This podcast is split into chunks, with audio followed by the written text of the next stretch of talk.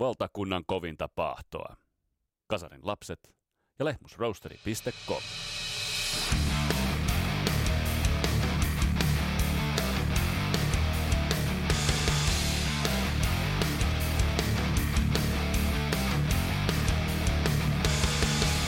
Tästä Kasarilaps-podcastin jaksosta alkaa meidän paljon toivottu kurkistus 90-luvulle.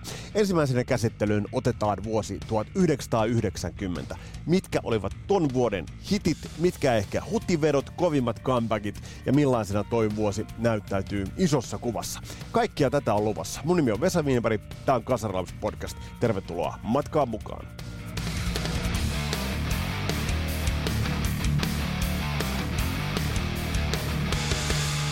Ja tämä podcast pahdetaan kasaan tuttuun tapaan yhteistyössä Lehmusroosterin kanssa www.lehmusroosteri.com. Sinne nakuttelet Rock and Roll Dies ja laitat joulut zumpit tilaukseen, kaikki kahvi, kakao, teelaadut 15 pinnaa alennusta tolla koodilla. Ja T-Malto Music Productions ja Skippers Amps.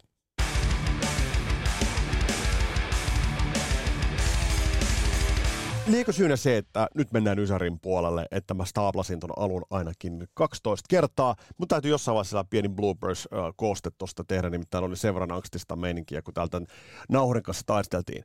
Ja siinä päivän tuore ja tarpeellinen informaatio. Hei, mistä tämä oikeastaan lähti? Mä rankkasin tuossa noin vuosi sitten kaikki 80-luvun vuodet, laitoin ne paremmuusjärjestykseen ja teiltä tuli hitokseen palautetta päminää keskustelua noista jaksoista. Ja teiltä on tullut tosi paljon toiveita myös siitä, että samanlainen käsittely tehtäisiin 90-luvun osalta. Mä en lähde kaikkia 90-luvun vuosia kahlaamaan läpi, mutta mä otan muutamia poimintoja. Mä otan kolme vuotta tuosta vuodesta, äh, tuosta vuosikymmenestä, eli 90-luvulta otetaan kolme vuotta ja laitetaan ne paremmuusjärjestykseen. Kolme tai neljä. Katsotaan nyt. Jos nyt oikein intoudutaan, niin, niin rämmitään tuo koko vuosikymmenkin läpi. Koska muistetaan se, että Kasarin lapset podcastissa käsitellään kaikki, mikä on tehty kasarilla, mikä henkisesti kuuluu kasarille ja mitä meitä vaan huvittaa käsitellä. Olin tuossa taannoin mainio mainion mainion Herri Lehdon vieraana Kaikki rakastaa Ysäriä podcastissa. Käy kuuntelemaan, löytyy Spotifysta. Ja Herrin kanssa puhuttiin vähän tuosta 80-luvun perinteestä ja siitä vaihdoksesta, mikä tapahtui, kun mentiin 90-luvulle. Mutta itse asiassa tuo nivelkohta ansaitsee nyt myös huomattavasti enemmän tarkastelua. Mä oon ottanut sen muutamassa jaksossa itsekin käsittelyyn vähän on Mitri Aaltosen kanssa puhuttu Krungesta ja on puhuttu siitä, että mikä tappoi tuon kasarin. Ää, tappoiko sen joku, mutta kun nyt tässä jaksossa otetaan käsittelyyn tuo vuosi 1990, sieltä löytyy muutamia todella mielenkiintoisia juttuja, jotka mä oon itse asiassa käsittänyt vasta tai ymmärtänyt tai havahtunut niihin ajatuksiin, kun mä oon tätä jaksoa valmistellut. Mitä siellä itse asiassa tapahtuikaan mitkä asiat nostivat päätään. Ja nyt kun asioita tarkastelee jälkikäteen, niin ne näkee huomattavasti selkeämmin. Eli siinä mielessä toi on mielenkiintoinen ajanjakso, mielenkiintoinen periodi tarkastella. Ja nyt jos rehellisiä ollaan, niin vuosi 90 pitkälti oli vielä 80-luvun jälkeisiä ja tullaan näkemään, siellä on yksi maaginen 90-luvun vuosi, ehkä semmoinen loppukesänkin kuukausi, paripäiväinen, missä tapahtuu ihmeellisiä asioita, mutta mennään siihen tu- tulevissa jaksoissa. Mutta nyt tarkastelu otetaan tuo vuosi 1990 joka kuitenkin vielä kävi vahvasti noilla kasarin, kasarin höyryillä. Mitä tuosta vuodesta oikeastaan ähm, tällaisia havaintoja? Me käsitellään tämä tuttuun tapaan, otetaan yleishavainnot, sitten käydään oikeastaan vuoden julkaisut läpi, mitä levyjä tuolta löytyy, ja sitten mä teen teille top 10 rankkauksen ton vuoden kovimmista levystä siten, että toi kovin löytyy sitten sieltä viimeisenä. Ja mä teen tuttuun tapaan, teen tuosta vuodesta 1990 myös teille soittolistan. Ja täällä vuosi oli vähän semmoinen, että kun mä lähdin tähän perehtymään, niin mä ensin mietin, että onko tämä nyt niin kova vuosi sitten lainkaan. Mutta kun tähän perehtyi, niin tämä vuorotellen vähän yllätti, ilahdutti ja petti. Yllätti, ida, ilahdutti ja petti. Mutta millaisia havaintoja otetaan niistä kiinni ennen kuin lähdetään katsomaan ihan kuukausi kuukaudelta, että mitä tuona vuonna julkaistiin.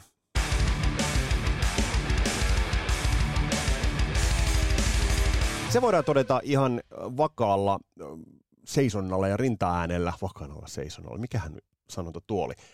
Se voidaan todeta, että grunge ei ollut koko rokin vallankumous. Ja se tullaan huomaamaan, kun mennään tähän vuoteen 1990. Että et se vaikutti bändeihin, tiettyihin bändeihin, ei kaikkiin bändeihin, eikä kaikkiin genreihin. Ja tämä täytyy, täytyy muistaa. Mielenkiintoinen tämä vuosi on myös siinä, että millainen kehitys tämän vuoden aikana tapahtuu.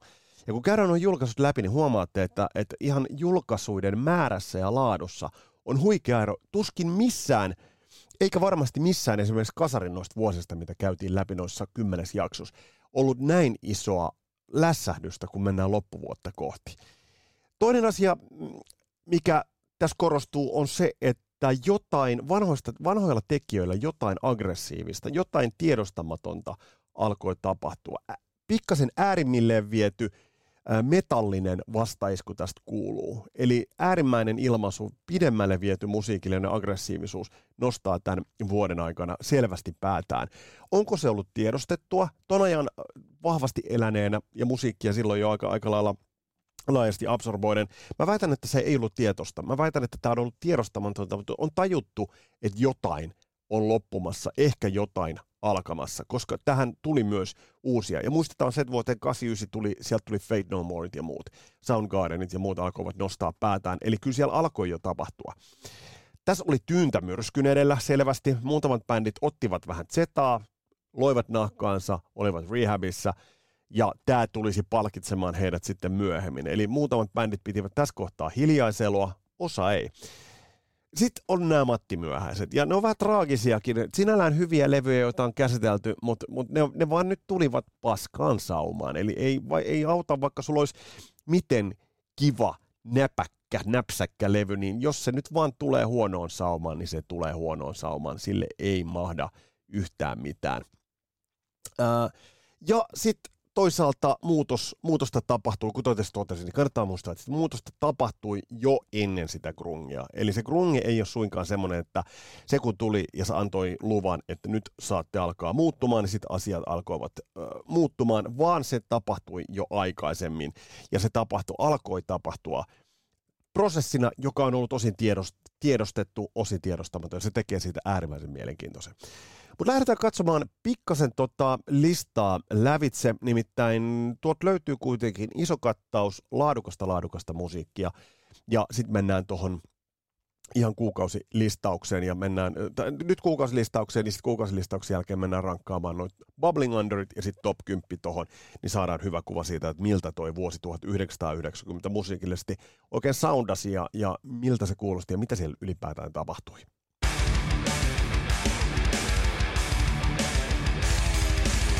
Mm, ja mä oon poiminut tähän, en suinkaan, kyllähän levyjä ilmestyy enemmänkin, mutta tässä Kasarapsit katsannossa mulla on siihen aika hyvä kuva.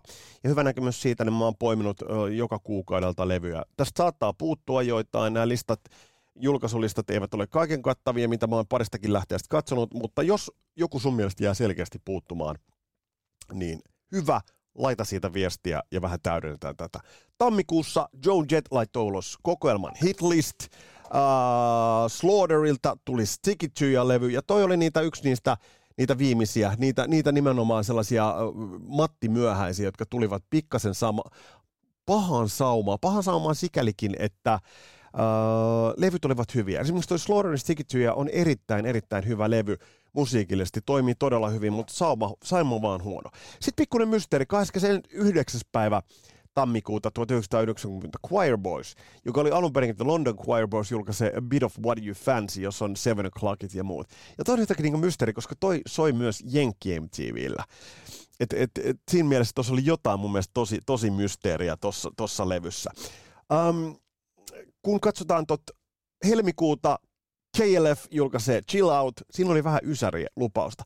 Ja yksi iso levy ilmestyy 9. päivä helmikuuta. Nimittäin puhutaan Aussi-bändistä uh, Midnight Oil ja Blue Sky Mining-levy ilmestyi 9. päivä helmikuuta. Minkä takia toi on merkityksellinen on se, että totta kai Bedsa Burning uh, oli tolta levyltä massiivinen hitti. Ja ottaa huomioon, että tästä löytyy tällaista ekologista kantaa ottavaa ajattelua löytyy tästä bändistä, niin siinä mielessä on mielenkiintoista, että tästä esimerkiksi tuli Jenkeissä niin tuli niin, kuin niin iso iso hitti ja iso biisi. Peter Garrett on ollut politiikassa ynnä muuta, ynnä muuta. No ei siinä mitään pahaa ole, mutta se, että tästä tuli kuitenkin semmoinen sing hitti, niin se on mielenkiintoista. Ja tämähän on itse asiassa loistava, loistava biisi. Yksi varmasti Kasari Ysärin parhaimpia kertosäkeitä löytyy biisistä Bed Burning, vaikka se on niin, kuin niin yksinkertainen. En tiedä, onko tätä kukaan tätäkään niin kuin coveroinut, mutta olisi varmasti niin kuin voinut coveroida. Nyt lähtee hyvin.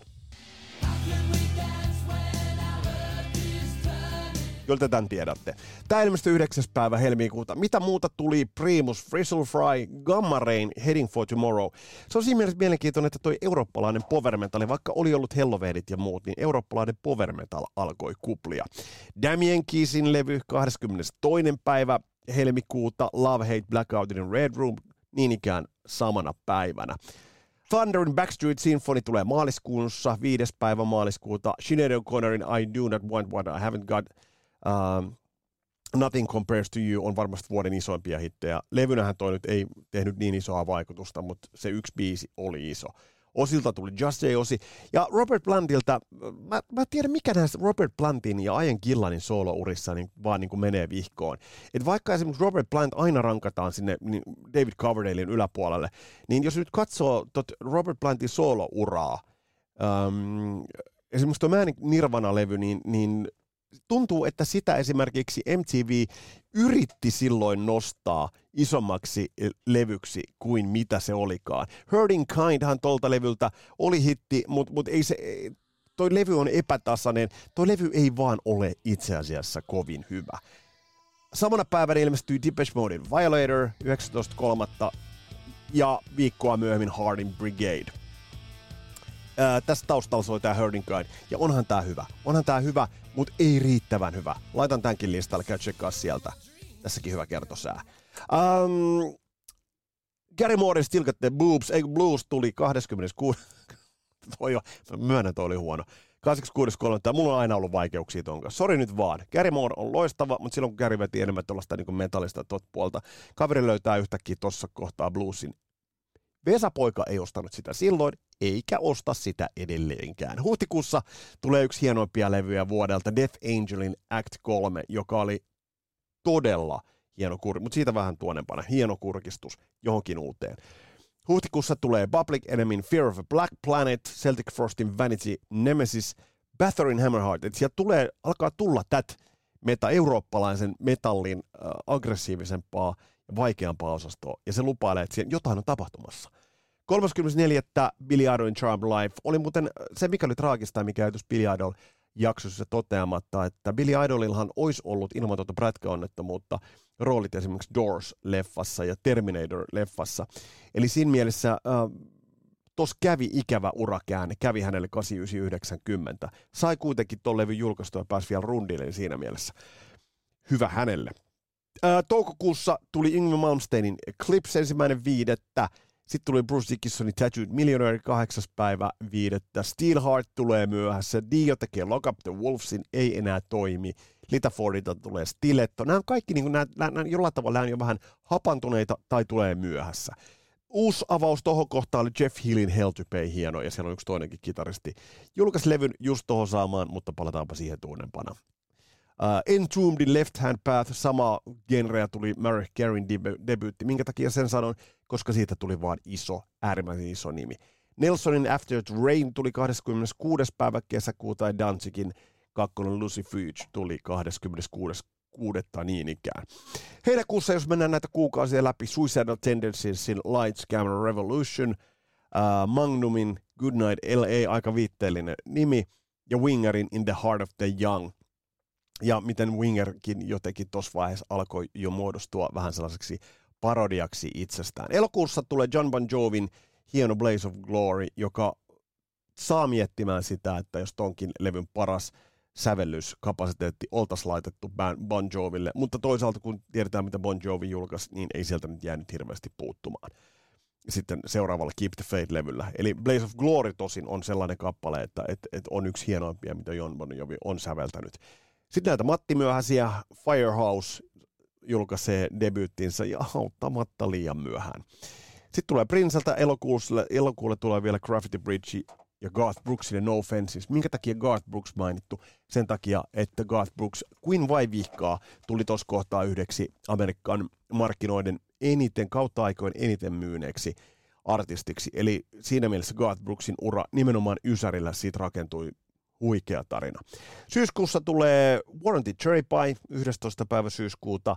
Sitten hauska Angelo Badalamentin Soundtrack to Twin Peaks, joka heijasteli myös sitä, että, että millainen ylikulttuurinen vaikutus oli tuolla Twin Peaksillä.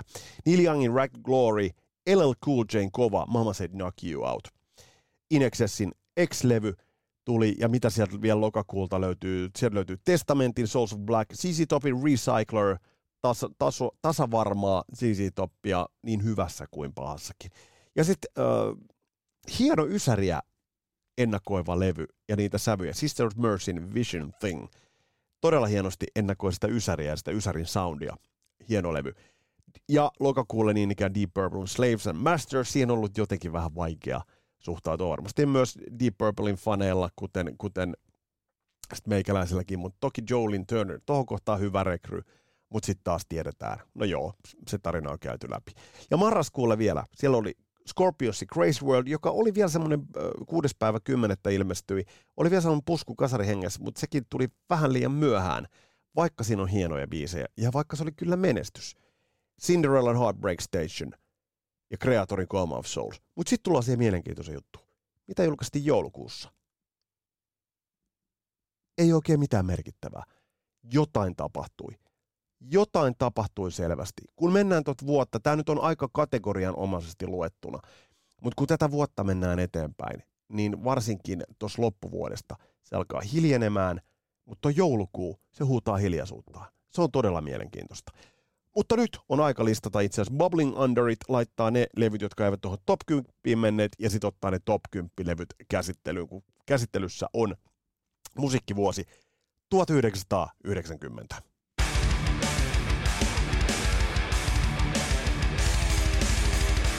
Vuoden 1990 Bubbling Underista kun puhutaan, niin on ehkä pakko nostaa esille Bruce Dickinsonin Tattooed Millionaire, jossa olisi ollut itse asiassa, kun lasketaan sitten vielä, lasketaan tuohon kimppaan ja völjyyn, lasketaan sitten myös Iron Maidenin oma levy, joka tulee lokakuussa, eli No Prayer for the Dying, niin tällä yhteisefortilla Bruce Dickinson ja Iron Maiden olisivat ehkä kyenneet työntämään itsensä sinne äh, varsinaiselle listalle tekemään hieman väkevämmän levyn. Mutta Tattooed Millionaire yhtä kaikki erittäin erittäin noheva soloalbumi avaus Bruce Dickinsonilta.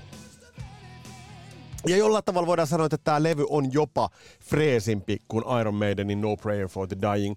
Okei, sinne tuli kitaristi, öö, tässä, ja sieltä lähti kitaristi, sanotaan niin nyt näin, merkittävä kitaristi, ja sitten tuli toinen kitaristi tilalle. Ei mä nyt nimistä sen enempää. Myönnän tässä vaiheessa jo, että Janikilläkin on ansionsa biisin kirjoituksessa. Ja myös, myös sitten toisaalta tuossa lavameiningissä ja potki vähän sitten Dave Murraykin lisää virtaa. Mutta siis kuitenkin No Prayer for the Dying-levy on läsähdys verrattuna Seventh Son of the Seventh Sonin. Toisaalta mikä tahansa levy olisi voinut olla lässähdys verrattuna Seventh, Sonin, Seventh Son of the Seventh Soniin, mutta yhtä kaikki. Tattooed Millionaire erittäin hyvä soloavaus Bruce Dickinsonilta ja menee tämän, tämän vuoden Bubbling Under-levyihin, kuten menee myös No Prayer for the Dying. Eihän tuosta levystä nyt voi herran pieksut sanoa, että se olisi likimainkaan huono vertaus edeltäjäänsä nähden on vaan epäreilu. Tuolla levyllä on hetkensä, tuolla levyllä ehdottomasti on hetkensä. Mitä muita nostetaan vuoden 90 Bubbling Under-listalle? Yksi ehkä jollain tavalla levy, jossa on traaginenkin sävy, niin, niin on Warrantin Cherry Pie. Koska tiedetään se, että mitä kaikkea tuohon tohon levyyn sisältyy. Tiedetään se, että millainen työntö kohti 90-lukua Cherry Pie oli. Ja vaikka tämä levy on, on täällä on ehdottomasti hetkensä. Uncle Tom's Cabin on yksi upeimmista biiseistä, mitä vuonna 90 julkaistiin, mutta silti se leima, mikä Warrantiin tulee tälle vuodelle ja tähän levyyn, on tämä Cherry Pie. Ja tämä tuli auttamattomasti liian myöhään. Tämä tuli bändille vaan liian myöhään ja kääntyi myös osittain traagiseksi. Ja sitten on mielenkiintoista, kun on, ö, 89 oli iso jupakka, oli Milli Vanilli. Eli Milli Vanilli, saksalaistaustainen ö, saksalaistaistain tällainen äh, pop-trio, pop-duo, joka itse asiassa veti tällaista hyvin äh, contemporary-poppia, eli sellaista hyvin äh, radioystävällistä poppia, niin he jäivät kiinni siitä, että he eivät laulaneet livenä. Mutta sitten taas jälkeenpäin miettien, niin, niin mikä heidät nyt sitten erotti Warrantista, jotka eivät itse soittaneet levylleen kitaroitaan, vaan sinne stunttikitaristi veti toi käsitelty aikaisemminkin. No, se siitä. Bubbling Undereihin ehdottomasti menee, olisi voinut jopa uh, päättyä käsittelyynkin. Bad Religion julkaisi Against the Grain-levyn. Ja on mielenkiintoista, kun tätä kuuntelee nyt, myöhemmin, niin miten helvetin freesiltä tää kuulostaa. Täytyy muuten jossain vaiheessa ottaa joko tuottaja Taskinen tai sitten Mikko Kekäläinen, joka meillä oli puimassa Lars Ulrihia vieraaksi, ja käsitellä tämä Bad Religionin taika, koska tässä on vaan jotain maagista, että tämä soundaa edelleen näin helvetin hyvältä. Ei tää kertsi. Ja tuossa vaiheessa bändi oli vahvasti Alternative Crowdin omaisuutta, mutta sitten bändi on löytänyt ison yleisön. Bändistä on tullut ikoninen ja toi ura, joka on jatkunut vuosikymmenet ja vuosikymmenet. Kundit ovat vanhentuneet arvokkaasti, näyttävät ikäiseltään, mie- ikäiseltään miehiltä, Greg Ruffin ja kumppanit, mutta, mutta bändi vaan soundaa freesiltä. Mutta nyt kun kuuntelee tätä levyä vuodelta 1990, vaikka tätä 21st Century Digital Boy-biisiä, ja et miten freesiltä tämä kuulostaa verrattuna tuohon väsyneeseen cherry piehin, niin se on mielenkiintoista. Ja jos nyt laitetaan vielä sitten pakettiin, mitä meillä nyt tässä on tässä Bubbling Underissa, Tattooed Millionaire, No Pray for the Dying, Against the Grain, Cherry Pie, ja sitten laitetaan siihen pakettiin laitetaan vielä Robert Plantin jo mainittu Manic Nirvana-levy, jossa on Hurting Kind on hieno biisi, mutta ei se nyt ihan vielä riitä. Tuossa on Bubbling Underia ja vielä Slaughterin Stick It To You laitetaan siihen myös. Niin siinä on hyvä Bubbling Under, mutta nyt lähdetään tuon top 10 grindaamaan, niin sieltä löytyy aika laaja skaala ilmaisua. Yllättävää kyllä. Vaikka ollaan vasta vuodessa 1990, sieltä löytyy vähemmän niitä kasarisävyjä ja oikeastaan enemmän avausta uuteen ja aggressiiviseen suuntaan. Jotain oli selvästi tapahtumassa, mutta mitä?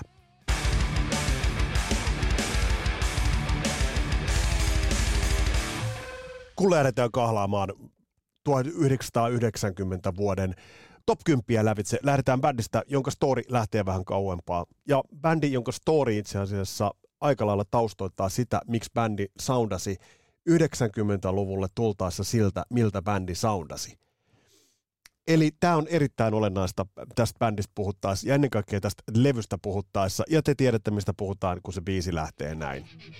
Kyllä, nimittäin Texasin sydämestä Pantara. Pantara oli hakenut vähän kannuksia, kynnyksiään ja kynsiään tuollaisen glam-voittosemman ilmaisun parissa, mutta sieltä ei ollut tullut sitä toivottua tulosta ja oikeastaan bändi ei ollut erottunut skillsejä varmasti olisi ollut, kun tästäkin kuuntelee tai kuuntelee ylipäätään Panteran musiikillista presenssiä, kaikesta käy ilmi se, että edellytyksiä olisi ollut vaikka mihin.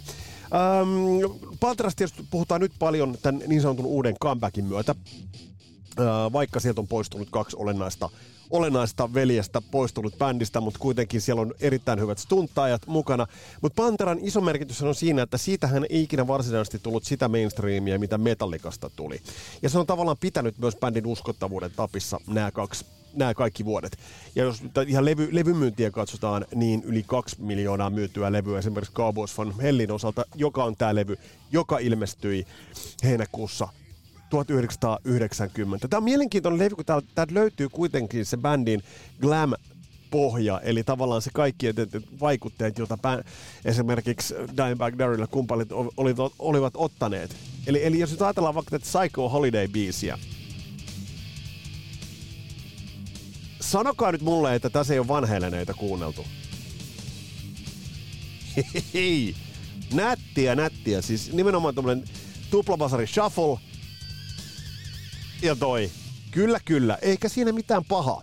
Bändille tarjottiin tuottajaksi, kun tätä levyä alettiin tekemään, niin paristakin lähteestä lukenut. Bändille tarjottiin Max Normania tuottajaksi, aika softia soundia tehnyt. Bändi itse halusi Terry Datein tuottajaksi viisas valinta, nimittäin vyöltä löytyi Soundgarden ja Metal Churchia muun muassa. Ja tässä on hauska tarina, kun sit siinä vaiheessa, kun bändi vähän terästi tätä soundia ja sointia, niin ne pyysivät sitten eri levyyhtiön pomoja. Ja sitten Atcoon pomo, joka sitten sainaskin bändi tuli katsomaan. Ja sanoi, että ensimmäisen kappaleen loputtua leuka oli jo pudonnut maahan. Enkä yhtään, yhtään ihmettele. Ja se, mitä bändistä näkyy, niin oli aika hieno havainto. Nimittäin Atcon johtaja, tuolloinen johtaja sanoi, äh, että et bändistä näkyi toveruus, musiikillinen luomisvoima ja sen voima kaiken kaikkiaan. Ja to, lopputoteama oli vain holy shit. Mutta itse asiassa li, liikaa aina puhutaan siitä voimasta, siitä brutaalista, äh, vulgaarista voimasta ja voimasta, mitä bändistä löytyy. Cemetery Gates-kappale on semmoinen, joka kannattaa ajatuksella kuunnella, koska sieltä soundaavat läpi sit Pink Floydit, sieltä soundaavat jopa Iron Maidenit. Ja tämä paljastaa laulunkirjoituksellisen taidon, jota bändiltä löytyi, mutta tämä paljastaa myös Phil Anselmon loistavan vokaalisuorituksen, joka tässä biisistä löytyy. Eli tämä osoittaa sen, mitä kaikkea Panteraan kätkeytyi. Osittain senkin takia, että bändi oli grindannut hyvin erityylisen musiikin parissa hyvin pitkään. Ja tämä selittää vaan sitä. Mutta siellä kymmenen vuoden 1990 levystä on Panteraan Cowboys from Hell.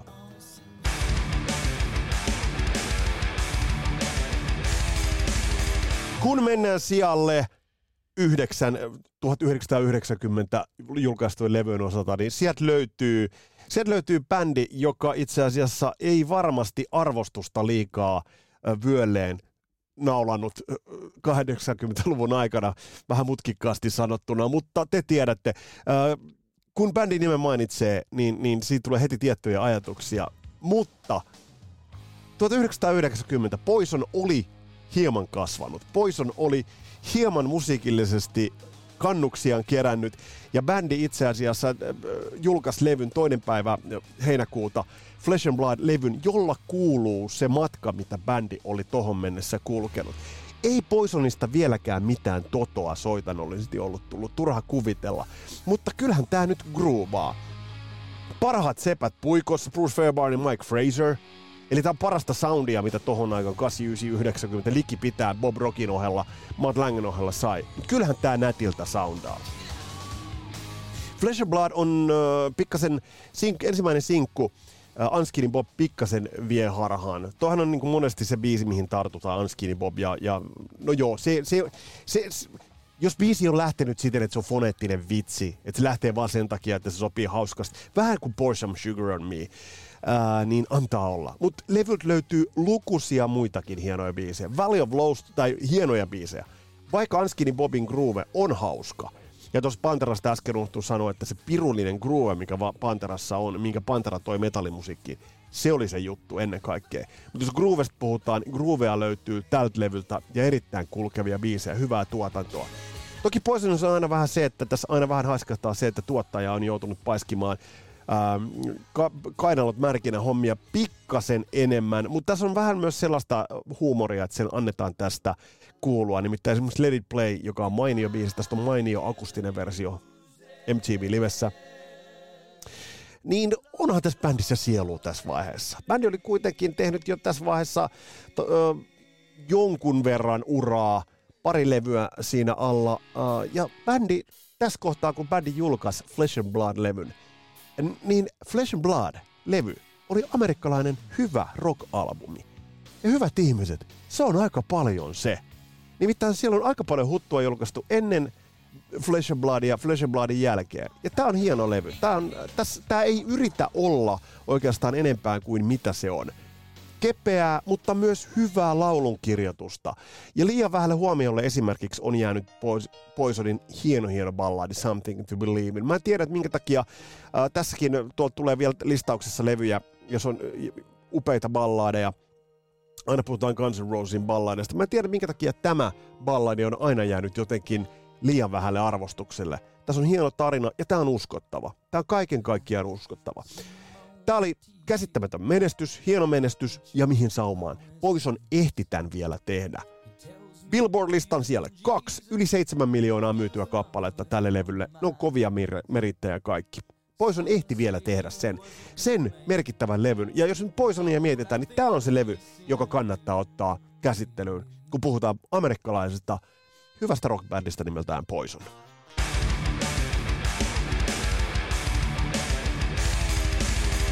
Ää, muutos, muutos ja muutos ö, on isosti tämän vuoden 1990 teema. Se näkyy monessa bändissä ää, ja tietoista tai ei, mutta monet bändit alkoivat sitä muutosta viedä lävitse. Yksi näistä bändeistä oli Anthrax. 21.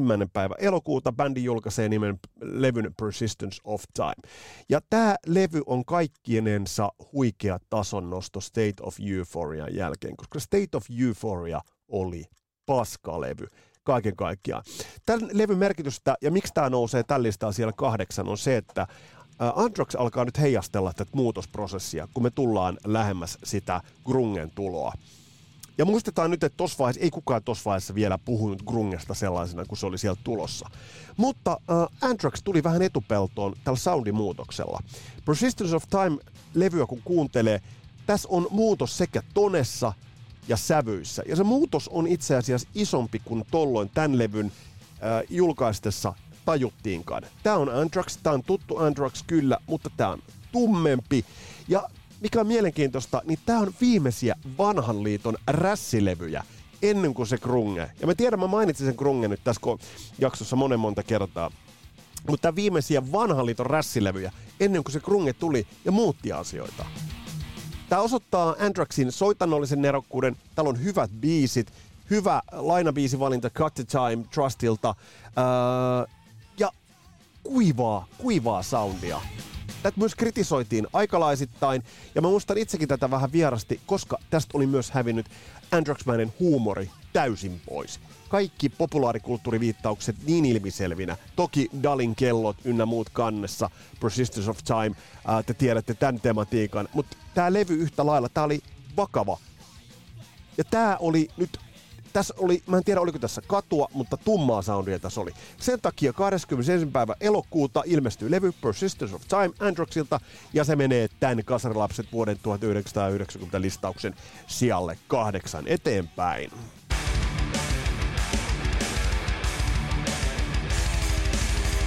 Muuttuminen on aina vaikeaa. Muuttuminen on, on, on aina vaikeaa kaikessa taiteessa. Sen takia, että jos sä lähdet muuttumaan, niin sä aina jätät taakse jotain, johon ihmiset ovat kiinnittyneet, fanit ovat kiinnittyneet, ja sen takia monesti se muutos jätetään tekemättä. Mutta se muutos voidaan tehdä myös paluun merkeissä. Ja yksi sellainen bändi, joka teki tämän muutoksen paluun merkeissä, teki sen tyylillä, ja tässä oli myös miehistövaihdokset isosti esillä. Scott Travis sieltä, Late yksi ikonisimmista rumpukompeista, yksi ikonisimmista biisien aloituksista. Kuka olisi Ram It Downin jälkeen uskonut, että... Nimittäin Judas Priest, Painkiller. Levy, joka todella, todella yllä. Tätä ei välttämättä odotettu enää. tätä ei odotettu, tätä ei nähty tulevaksi tätä levyä, kun tämä tuli tässä muodossaan. Koska pitää muistaa, että Ram It Down oli todella iso pettymys. Uh, Ram It Down oli pettymys monellakin tapaa, ja Ram It Down oli sen takia myös pettymys, että se oli ikään kuin, te tiedätte tämän uh, kaksoislevy Twin Turbos, uh, tematiikan, että se olisi ollut Turbolle äh, tup, tuplalevy, mutta se oli vaan, mä en ihan, jollain tavalla vaikea ostaa tota, koska se on sen verran paljon biiseltään huonompi. Mutta Painkiller kolmas päivä syyskuuta 1990 tulee ja itse asiassa räjäyttää pankki. Scott Travis nostaa järjettömästi tasoa. Äh, mielenkiintoinen oli myös se, että tähän otettiin, ähm, vanha Tom Allom heitettiin sivuun otettiin vanha tuottaja Chris Chang Reedes otettiin tähän, tähän mukaan. Eli tavallaan otettiin vanhat keinot, mutta tämä silti soundaa freesiltä. Ja on mielenkiintoista, tiedättekö, on mielenkiintoista verrata tätä levyä No Prayer for the Dyingiin. Et, et, et, miten tässä bändi on haastanut itsensä. Ja edelleen kun mä kuuntelen tätä levyä, niin jumalauta tää soundaa tuoreelta. Tää soundaa monella tapaa. Ja mikä on mielenkiintoista, että Painkillerhän on totta kai tuttu, mutta mikä le- tästä levystä tekee hienon? Tässä on äärimmäisen hienoja albumiraitoja. Leather Rebel, Metal Meltdown, All Guns Blazing, Hell Patrol. Ja nämä biisin nimet. Ai ai, tulee kylmät väreet. Kylmät väreet. Öö, Tämä soundaa freesiltä ja tämä on yksi puhtaimmista heavy metal albumeista ikinä. Ja mihin aikaan? Miettikää. Kasari oltiin vetty tukkaheviosastolla, jossa Judas Priestkin oli käynyt vähän flirttailemassa. Oli vähän Rob Halfordilla pitkää kiharaa, mutta ei. Ram It Down kokeilla todetaan ei. Ja millä levyllä tullaan takaisin? Helvetti Painkillerillä, joka kyllä karisti pölyt kajareiden elementeistä. Ja tää on siinä mielessä myös mielenkiintoinen, että miten tämä on ollut tiedostettua tai tiedostamatonta. Mä en osaa sanoa. Mutta yhtä kaikki Judas Priest on tullut tähän todella metallisella ja tummalla lekalla. Myynnillisesti tämä ei ollut niinkään iso, mutta jos nyt ajatellaan uh, uravetona, statementtina ja ryhdin suoristuksena, niin jumalaare sanoisin 6 kautta 5. Ja edelleen mä kuljetan sitä Iron Maiden laiskuutta tässä rinnalla. Pristin osalta laiskuudesta ei todellakaan voida puhua. Painkiller.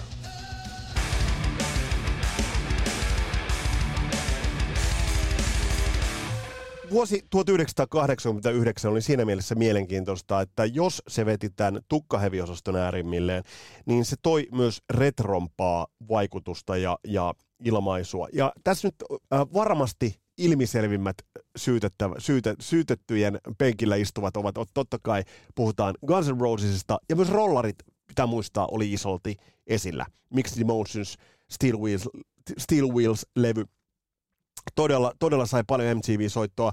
Ja sitten tuli kuitenkin yksi semmoinen bändi, joka julkaisi levy, joka menee meidän vuoden 1990 listauksessa siellä kuusi, joka kuitenkin pääsi pikkasen yllättämään. Ja muistan, kun tämä alkoi, alkoi soida Jenkki MTVllä, niin tämä oli pikkainen yllätys.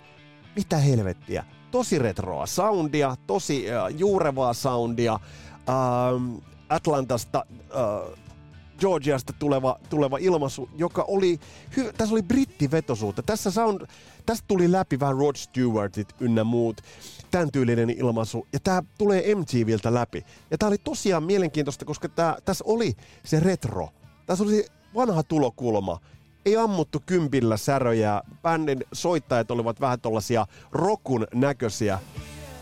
Ja tässä oli kaikki tyylikikat oli täysin jengoillaan. 13. päivä helmikuuta 1990 ja esimerkiksi Jealous Again soi todella todella paljon MTVllä.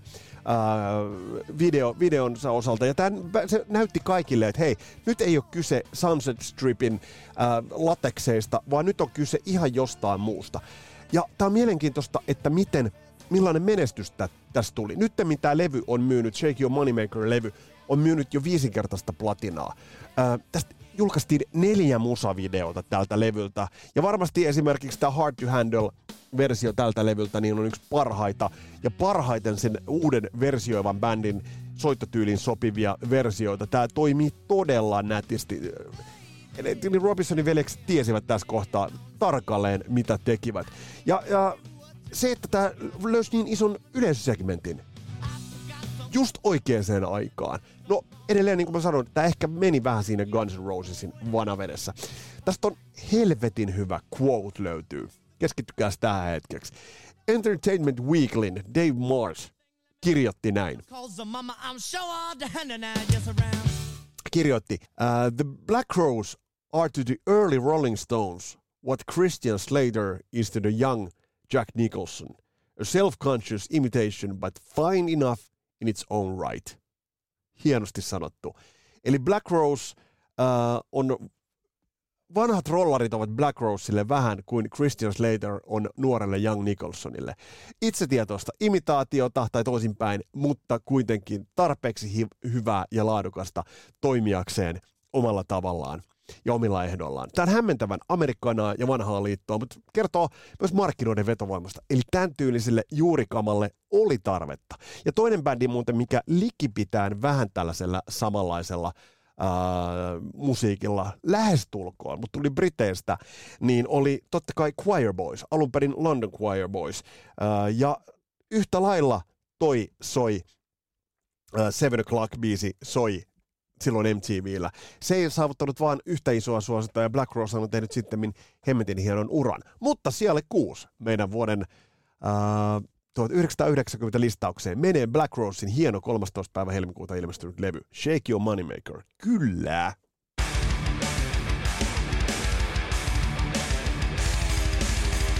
Öö, on musiikillisia uudistumisia, on musiikillisia nahanluonteja, jotka onnistuvat paremmin, jotka onnistuvat huonommin, mutta on, on hiton hienoa, että sitä nahanluontia tehdään. Yksi sellainen nahanluonti todella julkaistiin vuonna 1990 ja se järisytti ja se vaikutti moneen, se vaikutti yllättävän moneen, mutta tuliko tästä pysyvää? Tuliko tästä kovin pysyvää? No ei välttämättä. Te tiedätte, mistä puhun. Annetaan vähän, annetaan tuon intron tuolla jauhaa. Varmasti osa jo aavistaa, mistä on kyse. Tämä oli uh, levy, tämä oli bändi, joka tarjosi laajaa tarttumapintaa ja tällaista konseptuaalisesta kunnianhimostaan huolimatta tai juuri siitä johtuen tästä tuli hitomoinen leka. Tämä oli kunnianhimoinen levy, tämä oli irtiotto kasarista, vaikka bändi oli tullut jo kasarilla, mutta hyvin äh, sellaisella bulkki kasarisoundilla, ei millään tavalla isosti erottuen, vaikka bändissä oli sitä talenttia. Tällä levyllä, kakkoslevyllä, tämä talentti alkaa nousemaan läpi. Äh, puhutaan riffeistä, puhutaan melodioista, mutta myös järjettömän hyvistä biiseistä. Puhutaan äh, uskalluksesta lähteä hakemaan vähän jotain muuta, pikkasen lähteä sen laatikon ulkopuolelle äh, ja kuitenkin tehdä kunniaa esimerkiksi omille vaikutteilleen. Tehdä kunniaa omille esikuvilleen tyylikkäästi ja laittaa ne blenderiin ja tehdä siitä aivan oma sekoitus. Näin teki, teki Extreme Pornography-levyllä. Nimittäin elokuun 7. päivä kyllä kajahti jotain, joka silloin kun tämän kuulin, tätä ei voinut unohtaa.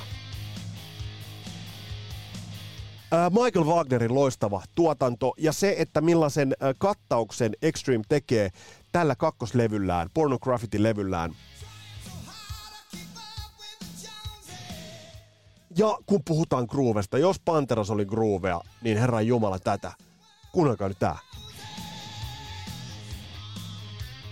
Funk metallista puhuttiin. Funk metallista ei tullut sit niin pitkäaikainen kuin ehkä jossain vaiheessa vähän vaikutti, että onko tämä nyt se seuraava juttu, mistä tullaan. Mutta Extreme Pornographisista tuli todella, todella ää, merkittävä levy, ää, myi hyvin, meni Billboard 200-listalla, meni siellä 10, tuplaplatinaa, ja hei, levyt julkaistaan kaksi ää, Billboard-listan numero yksi sinkkua. Ja se on semmoinen saavutus, joka Extremin osalta monesti unohtuu.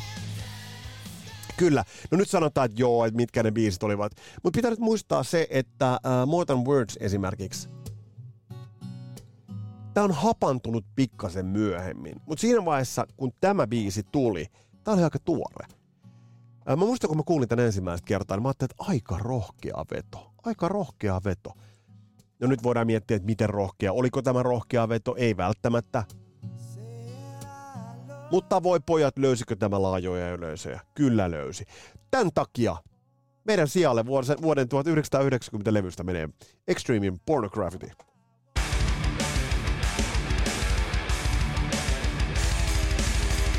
Ää, mitä tekee bändi siinä vaiheessa, kun sulla on vyöllä, sä oot just julkaissut likipitäen täydellisen levyn? kun sä oot julkaissut ö, vähän niin kuin yllättäen puskista, sä oot yllättynyt vähän itsekin ja sä julkaiset likipitäen täydellisen levyn, mitä sä teet sen jälkeen? Sä alat tiedostaa, että jumalauta, meidän pitää jossain vaiheessa ylittää tämä levy. Queensryche oli tossa tilanteessa Operation Mindcrimein jälkeen. Ja he laittoivat ulos loistavan, loistavan levyn Empire. Ei ole kahta sanaa, etteikö Empire ole kaikin puolin – muotovaliolevy. Mutta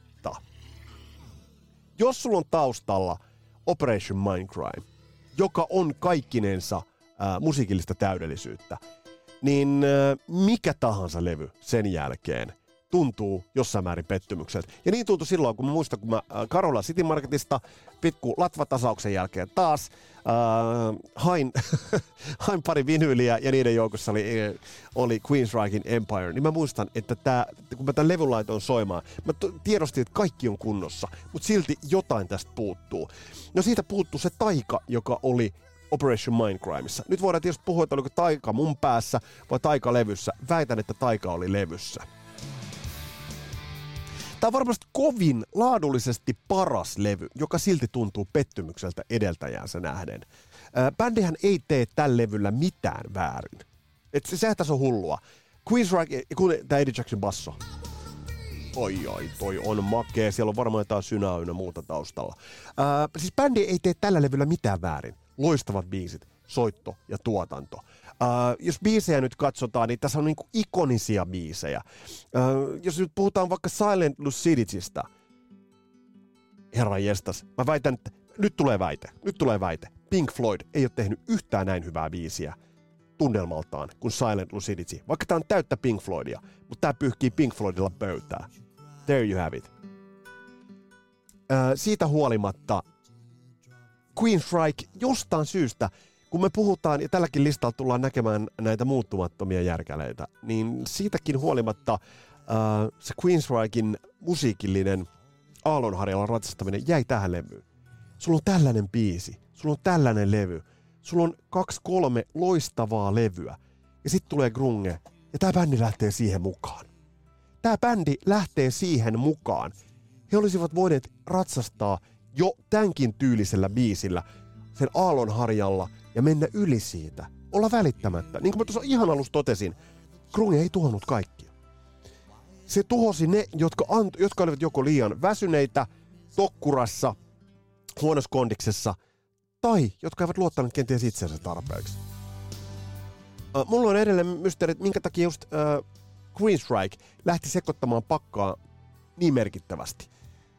Um, Tämä levy on kypsä, tässä on rushmaiset soundit Peter Collins tuottaa. Uh, ja mä voisin sanoa, että ilman edeltäjäänsä tämä olisi 6 kautta 5 osastoa. Nyt kaikessa tätä väistämättä vertaa edeltäjänsä salaperäisyyteen ja Operation Mindcrimein yllättävyyteen. Tämä Empire ei enää yllättänyt. Ja oliko yksi ehkä semmoinen syy, minkä, minkä takia tämä vähän lässähti, niin ensimmäinen biisi, jonka valtaosa kuuli tältä levyltä, oli Empire. Ja vaikka se on hyvä veto, niin se ei tässä kohtaa vaan tehnyt sitä vaikutusta, jonka teki vaikka Revolution Call, vaikka se ei ollut sinkkujulkaisu, mutta I Don't Believe in Love tai Breaking the Silence. Vaikka tässä on hyvät riffit ja kaikki ainesosat, mutta ei. Mutta on silti loistava levy ja menee vuoden 1990 levyjen joukossa menee sijalle neljä.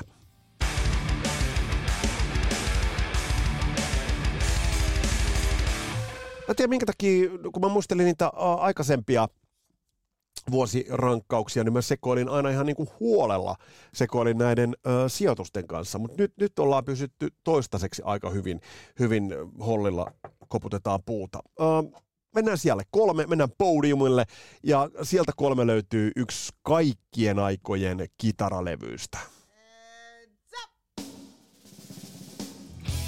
Nimittäin Steve Vai, Passion and Warfare. Uh, toki vaikka samana vuonna il- julkaistiin Yngvi Malmsteinin Eclipse, niin niin paljon kuin mä Yngvietä rakastankin ja Yngvi on kaikessa muussa ylivertainen, niin tämän levyn itse asiassa suoritustaso on, on vaan sellaista, että olisi ihan kiva tietää, mitä Ynkkä on miettinyt, kun hän on kuunnellut tätä levyä. Koska mä muistan, äh, mitä mä mietin, kun mä kuuntelin tätä levyä. Vauhkosen Matti, Skippers Amps Dude, oli jo mulle... Ähm, Hakalan yläaste tai lukion äh, kieliluokassa soittanut Flexable-levy, että oli tuttu tavallaan se, että mitä, tä, mitä tämä levy saattaisi sisältää. Totta kai Steve Vaita oltiin seurattu David Lee Rothin kanssa. Tiedettiin, että kaveri kykenee likipitäen ää, mihin vaan. Mutta silti tämä levy jollain tavalla ihan kanttaan myöten tämä yllätti ää, monipuolisuudessaan. Tältä levyltä löytyy kitaran, rock-kitaran kaikki tulokulmat Steve Vain näkökulmasta. Ja jos nyt puhutaan tästä Steve Vain, että miten hän summasi tämän levyn, niin siinä on tämä hauskaa, että tämä hänen luonehdintahan oli tälle levylle, että äh, Jimi Hendrix tapaa Jeesuksen bileissä, äh, jotka Ben Hur pitää, onko se nyt Mont Blancin huipulla. Jo, jotakuinkin näin. Eli, eli tämä niinku kuvaa tämän levyn vaan sellaisen absoluuttisen hulluuden. Tämä levy on tehty samassa studiossa, missä uh, Steve Vai äänitti sit Slip of the Tonguein kitarat likipitään samoja vuosia. Ja sitten tässä on myös Zappa-vuosien kaiku ja Flexableithän täältä kuuluu kyllä lävitte aika hyvinkin.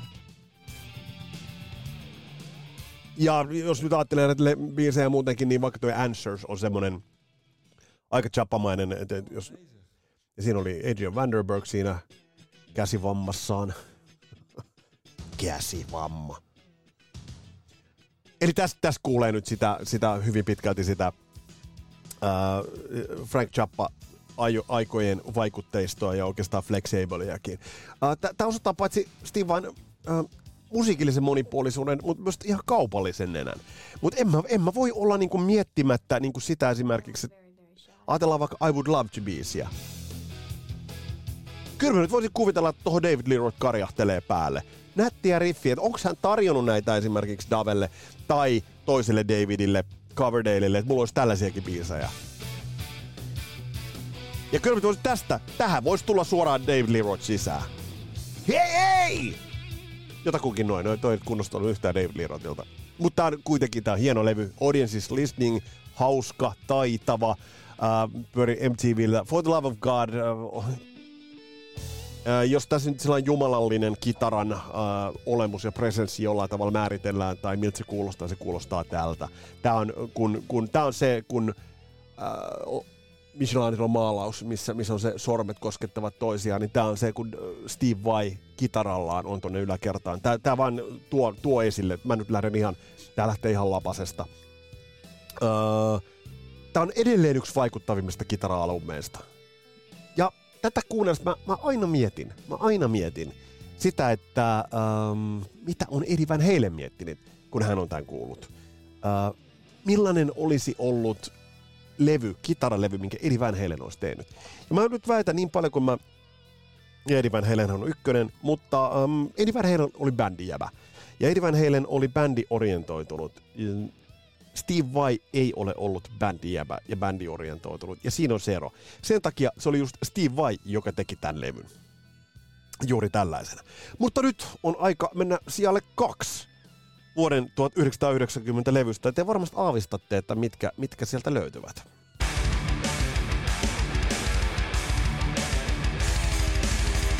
Äh, kun tultiin tuohon uuden vuosikymmenen kynnykselle, niin kuten mä sanoin, monet monet muusikot olivat erittäin väsyneitä erilaisista syistä ja hajalla.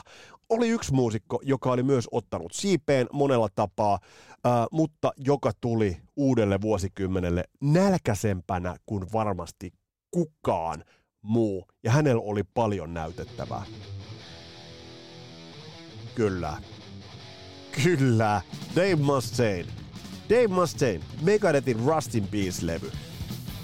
Käsittämätön adrenaliinipiikki suoraan suoneen syyskuun 20, 20, 24. päivä Rambo Studioilla Kaliforniassa äänitetty rässilevy, 40 minuuttia. Tämä on semmoinen levy, kun sä kuuntelet tämän levyn, ja sä luulet, että se on kestänyt 400 minuuttia. Ei sen takia, että se olisi niin pitkää ja piinallista kuulla, vaan tämä levy on ahdettu täyteen niin paljon hyvää kaikkea. Tämä levy löytyy niin paljon, tää, jo, itse asiassa tämä Uh, levyn avaus on itse vyörytys päälle kitaransoiton elementtejä, ho, elementtejä Holy Wars että mitä kaikkea tähän on laitettu. Tällä levyllä Dave Mustaine karisti Kintereeltä kasarin vuosikymmenenä ja, ja teki uransa väkevimmän levyn. Mutta tääkään ei riittänyt karistamaan demoneja. Tää oli vasta neljäs levy, ja nyt mä puhun nimenomaan Dave Mustaineista, koska, koska tähän oli loistavat rek- rekryt Nick Mensa ja Marty Friedman, mutta silti äh, kyllä nyt kävi tässä vaiheessa selväksi, että se on, se on Dave Mustaine, joka tätä kuljettaa. Tämä on huikeeta vyörytys tämä levy kaikkinensa. Tästä tavallaan voidaan puhua comeback-levystä, koska So Far So Good So What oli paskalevy. Se oli, se oli vähän niin kuin se Ram It Down. Uh, mikä, mitä Ram It Down oli Judas Priestille, niin vastaavalla tavalla uh, So Far So Good So What oli sitä Megadethille. Mutta tämä, Herra Jumala, miten tämä tulee päälle. Tätä levy tosiaan äänettiin samassa studiossa Guns N' Rosesin kanssa, kun he äänittivät Use Your Illusion. Ja, tässä oli Mike Link tuottajana, nyt laitetaan tuottajat sellaisiin hipsuihin, ja hän karkaili noihin sessioihin. Ja tämä saattaa selittää sitä, että se tietty tuottajattomuus tässä kuuluu, ja se kuuluu hyvällä se, että tähän on vyörytetty. Yksi tuottaja sanoi, että nyt et, niin paljon kuin mä rakastankin hyvää tuottamista ja tuottajia, niin täl, tälle levylle yksikään tuottaja ei ole tullut sanomaan uh, Dave Mustanelle, että et soita, et soita tohon tota, et soita tohon tota. Dave on soittanut sitä, mitä hän on halunnut soittaa. Ja tämä levy on vahva. Tämä on todella vahva. Jos ajatellaan niinku riffejä, ää, kitaran soittoa niin, niin monelta kannalta, ja sitä luomisvoimaisuutta. Ja taas tullaan siihen ajankohtaan, missä me tullaan. Jotain on muuttumassa.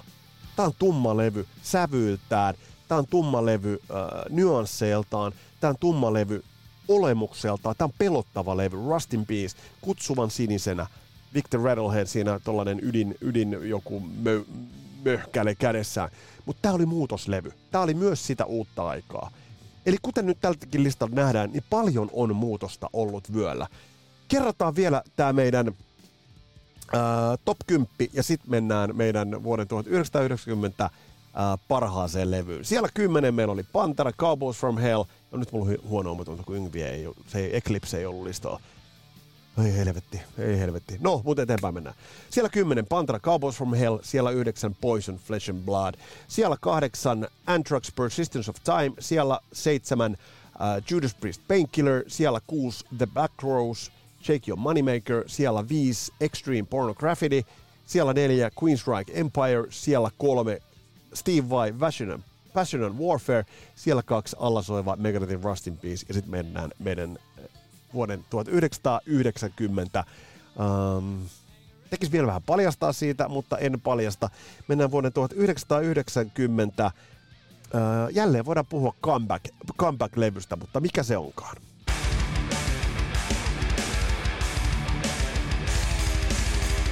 Kun puhutaan sitä muutoksesta, niin muutos on kantava teema. Muutos on ikuista, mutta toinen mikä on ikuista on se, että jos sulla on kasassa hyviä biisejä, hyvä tuottaja, hyvä ryhmä, hyvä tausta ja sä et ole aivan loppupuhki, niin silloin yleensä alkaa tulla hyvää.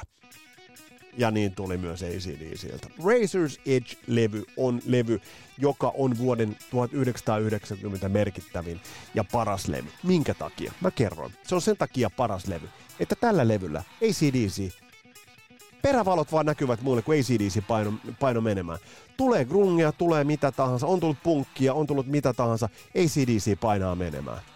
Ja jumalaare, se on just ja täsmälleen näin. Bändin 12 levy. Uh, Bruce Fairbairn tuottajana. Uh, maailma muuttuu, Eikka Deikka ei muutu mihinkään. Se, että bändille tulee kuuma tuottaja levylle, niin se ei muuta bändin sielua millään tapaa. Siis 12 levy. Uh, ja bändillä oli ollut vaikeammat ajat kaupallisesti, mutta tällä levyllä bändi tulee – With All Guns Blazing bändi tulee, Fire Your Guns tulee takaisin. Uh, vaikka siinä oli jo kaupallisia, siellä oli blow up jo videota ja muuta, niin, jotka olivat jo menestystä Flick of the Switchin pienen notkahduksen jälkeen, niin bändi tulee takaisin. Voidaan sanoa. Ja tämä on myynyt tähän mennessä jo viisinkertaista platinaa. Uh, ja tohon väliin tämä levy, näin solidi rock-levy, se oli kova kortti. Herra jästä, se oli kova kortti. Ja sitten on hauskaa, että tuottaja tulee suoraan Aerosmith Boniovi sessiosta, mutta ei se nyt saa ACDCä muuttumaan. Kyllä mä silti näkisin, että esimerkiksi tässä alla olevan Thunderstruck, kun syntyy tällaisen tyypillisen sattuman kautta, niin mä voin kuvitella, että tuottaja Porras on ohjannut tätä oikeisiin suuntiin. Ollut pikkutyö tönäsyitä oikeaan kohtaan. Uh, ja tää on, tää on yksi kasari, ei, tää on yksi. Tää on y- Ysäri Kasarikauden merkittävin ylimenoalbumi. Eli tällä levyllä ACDC selvisi hienosti hengissä. Eikä, eikä missään nimessä edes tehnyt tiukkaa. Tässä levyssä on myös hienoita se, että tämä ei ole missään kaavassa varsinaisesti, mutta tämä silti on kaavas. Mutta silti tässä oli yllättäviä juttuja. Tässä oli yllättävän äh, kaupallisia juttuja. Tässä oli, jos ajatellaan vaikka Money Talksia. Kyllä tämä nyt vähän yllätti, että tämä niin niin näin tällaiselle niin chantti rallattelulinjalle, mutta tämä oli täys veristä ACDstä. Näin ollen, ACDC The Razor's Edge on vähän sekavan, vähän sekavan rockvuoden 1990 tykein levy. With All Guns Blazing.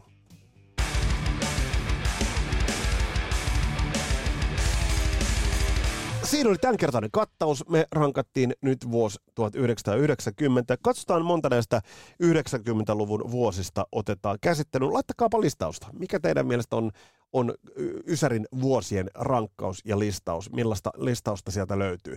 Mutta tässä oli tämänkertainen Kasarin podcastin jakso. Mitä on seuraavassa jaksossa luvassa, en aivan varmasti vielä tiedä, mutta hyviä vieraita on tulossa, hyviä aiheita on olemassa. Ja ties vaikka ensi viikolla käsiteltäisiin yksi Ysärin vuosi koska oli niin kiva päästä tähän kaltaisen ränttäyksen pariin. Mun nimi on Vesa Wienberg, tämä on Kasarilaus podcast. Palataan astialle. Moro!